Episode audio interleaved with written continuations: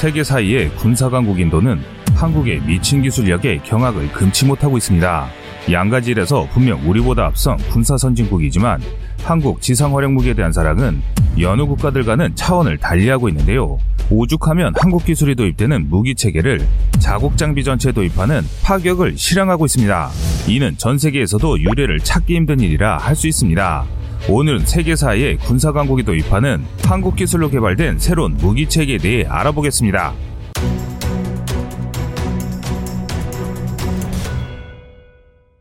양국 대립이 세계 이슈로 떠오르는 가운데 한국과 중국의 지상화력 무기 체계가 세계인들의 이목을 끌었습니다. 여기에는 K9 자주포가 등장해 중국의 코를 납작하게 해주면서 대한민국의 자랑스러운 명품 자주포 K9의 유형을 다시 한번 세계에 알리게 됐는데요. 이로 인해 인도군은 한국 무기에 대한 신뢰가 매우 높아진 것으로 알려져 있습니다. 그런데 얼마 지나지 않아 또다시 인도에서 즐거운 소식이 전해졌습니다. 바로 인도 육군이 한국 기술로 개발된 무기 체계를 대량으로 도입하기 때문입니다. 인도군은 약 140만 명의 상비군과 약 115만 명의 예비군이 있으며 전차 4,730대와 542대의 전투기를 보유하고 있습니다. 2021년 기준 군사력 순위 4위로 2049년까지 미국 이상의 군사력을 보유할 계획이라고 밝히고 있습니다. 현재 재래식 탄도미사일과 순항미사일, 통합된 방공체제 분야에서는 미국의 수준을 상회하고 있다는 평가를 받고 있는 군사강국입니다. 또한 핵무기 보유국으로서 재래식 무기를 제외하더라도 결코 쉽게 볼 수 있는 나라는 아닌데요.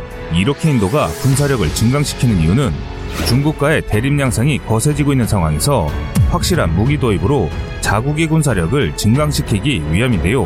즉 중국과 맞짱 뜨기 위한 준비를 하고 있다는 것이죠. 반면 중공군은 약 218만 명의 상비군과 약 51만 명의 예비군이 있으며 전차 3,205대와 약 1,200대의 전투기를 보유하고 있어서 인도군의 확실한 우위를 점치기는 어렵습니다. 그래서 더욱 실전에서 검증된 무기 체계를 도입하면서 자국의 전력을 증강시키고 있는 상황인데요. 그런데 한국산 무기들이 그들의 조건과 딱 맞아 떨어진 것입니다. 최근 인도군은 중국과의 교전이 발생한 라다크 지역에 투입하기 위한 경전차 긴급 도입 소요를 제기했습니다. 러시아의 2S25 스프루트 SD도 유력 후보에 올랐으나 인도의 국방과학연구소에 해당하는 DRDO와 K9의 인도 생산 회사인 L&T에서는 경전차도 국산으로 만들자며 K9의 차체 CMI 디펜스에 105mm 포를 탑재한 신형 경전차 개발을 추진하고 있습니다. 그런데 흥미로운 것은 인도가 갑자기 이런 사업을 추진하게 된 계기가 한국 때문입니다. 한국은 K2 전체의 파워팩 논란으로 추가 양산 수량이 줄어들고 전차의 실전 배치가 지연되자 MBT 전차가 상대적으로 필요 없는 지역에 경전차 도입 사업을 추진했습니다. 그런데 이 사업이 상당히 효과적인 것이 모든 공격 전차가 전장을 누비며 돌격하는 게 아니기 때문인데요.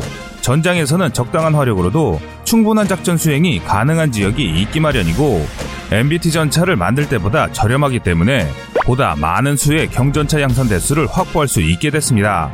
이는 한국군이 원하는 기갑 전력의 확대와 맞아떨어지면서 더욱 빛을 발하게 됐습니다. 그런데 단순히 쪽수만 맞추는 게 아니라 성능도 상당히 우수한 결과물로 나오면서 한국 기갑 전력의 좋은 사례로 남았습니다.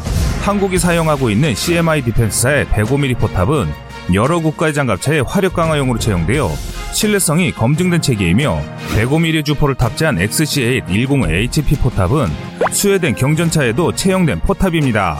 대한민국도 K21 화력 강화용 장갑차에 CMI 105mm 포를 탑재해 전체 원활한 기동이 제한되는 동부전선 산악 지역 부대의 노후화된 M48 전차를 대체하고 있습니다.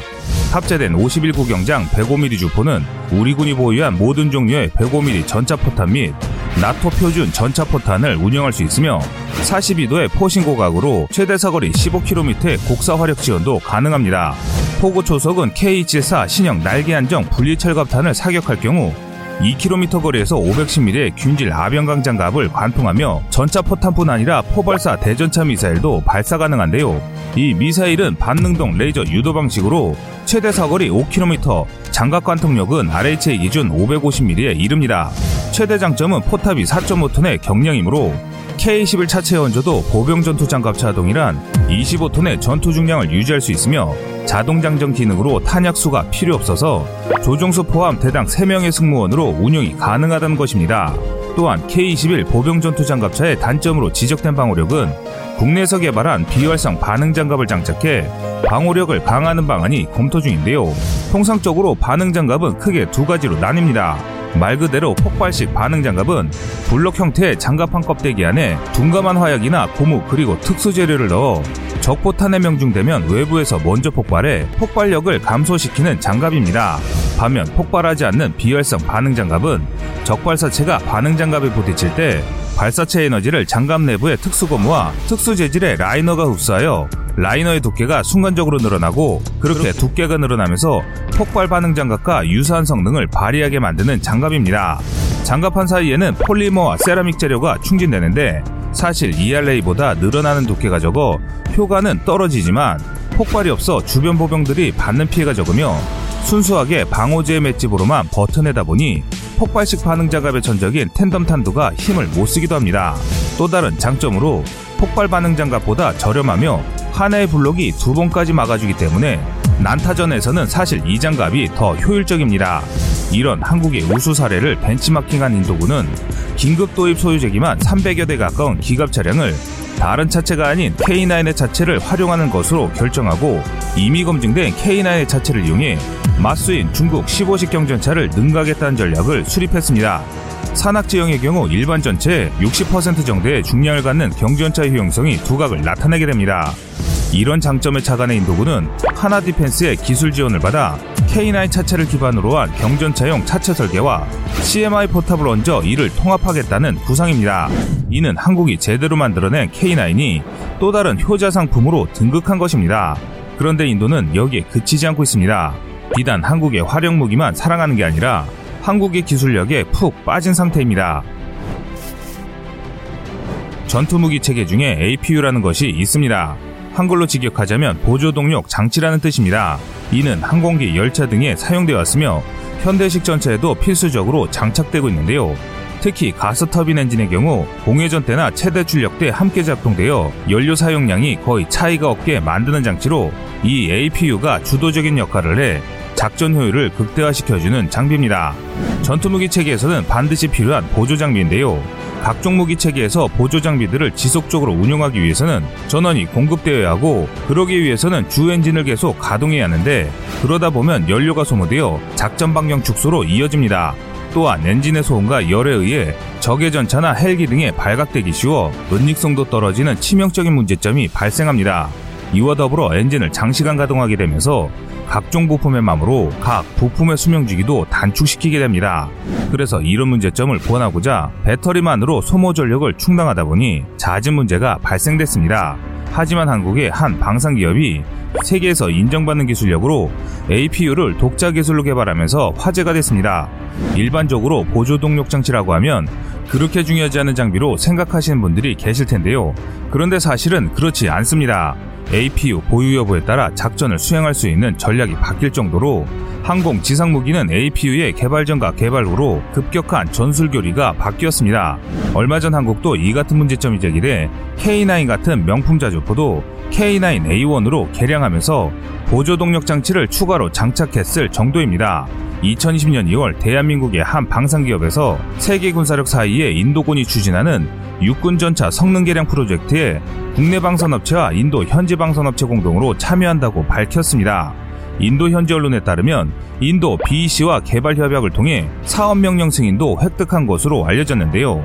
국내 기업 KSC는 BEC와 협력을 통해 인도 육군에 실전 배치된 노후화된 러시아제 T-72와 T-90 전차 성능 개량에 필수적인 보조 동력 장치를 개발해 내년 상반기까지 인도 국방부에 시제품을 납품할 계획입니다. 이번에 KSC에서 개발하는 보조 동력 장치는 신형 엔진 및 발전기, 기타 보조 장비가 포함되는데 현재 인도 현지에서 최종 시험 평가를 앞두고 있습니다. 이를 통과하면 향후 10년간 전차 약 3,500대분의 장비 완제품 수출과 기술 및 현지 병행 생산 형태로 공급하게 됩니다. 납품 규모는 약 1,800억 원으로 추정하고 있는데요. 이 말을 쉽게 말하면 인도군이 보유한 거의 대부분의 기갑 차량에 한국 기술력이 도입된다는 것입니다. 이 계약이 갖는 의미는 금액을 떠나서 상당한 의미가 있습니다. 세계 그 어떤 나라도 자국의 군대에 사용하는 기술을 단일화하고 전량 교체하는 일은 세계 어디에도 없기 때문입니다. 이는 그만큼 한국의 기술력이 우수하다는 것을 방증하는 것일 뿐만 아니라 한국의 무기 체계에 대한 신뢰가 두텁다는 것을 의미합니다. 인도는 여름 실내 내부 온도가 40도를 넘는 지옥 같은 환경인데 그동안 전차 내부에 에어컨이 없었습니다. 이로 인해 전차를 운영하는 전차병들의 전투력도 저하될 수밖에 없었습니다. 말 그대로 찜통 안에서 작전을 수행한다는 것은 가히 살인적이라 할 수 있습니다. 그런데 어이없게도 이것은 기술적인 문제가 아니라 예산을 아끼려고 인도의 국방비리가 개입되면서 에어컨을 빼버렸기 때문입니다. 과거 우리 한국은 인도 육군에 APU를 도입한 K9 바지라티를 수출한 경험이 있었는데요.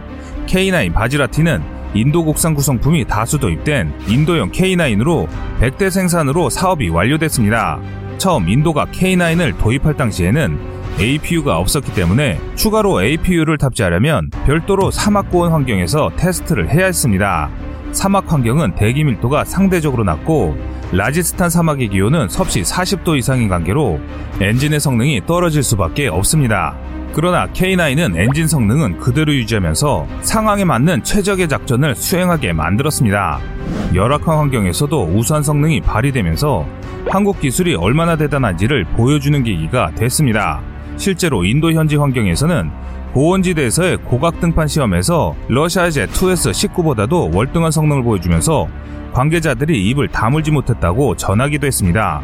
이처럼 K방산이 성장하면서 이제는 해외에서도 우리의 무기 체계를 인정한 사례가 늘어가고 있습니다. 즉, 이 말은 일부 항공무기를 폄하하는 주장과는 반대의 상황인 것인데요. 한국 방산무기 수출이 어쩌다 성공한 사례가 아닌 오로지 진정한 실력으로 세계 여러 나라에서 K방산 팬덤으로 확산하는 추세입니다.